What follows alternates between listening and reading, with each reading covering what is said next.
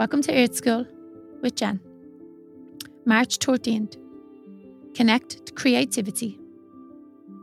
The more open and connected you are to the world around you, the more creative you will become.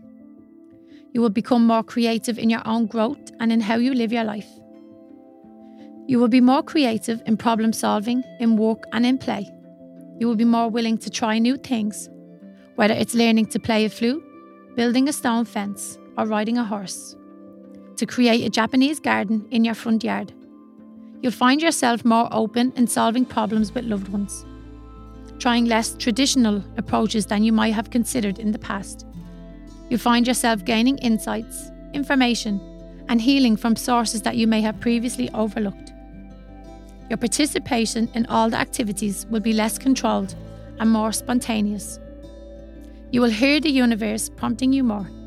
You will imagine more. And you will recognize the quiet voice of intuition, the voice of your heart. You will see possibilities. And because you are open to your heart, the guidance of your inner voice, you will know what to do and when to do it.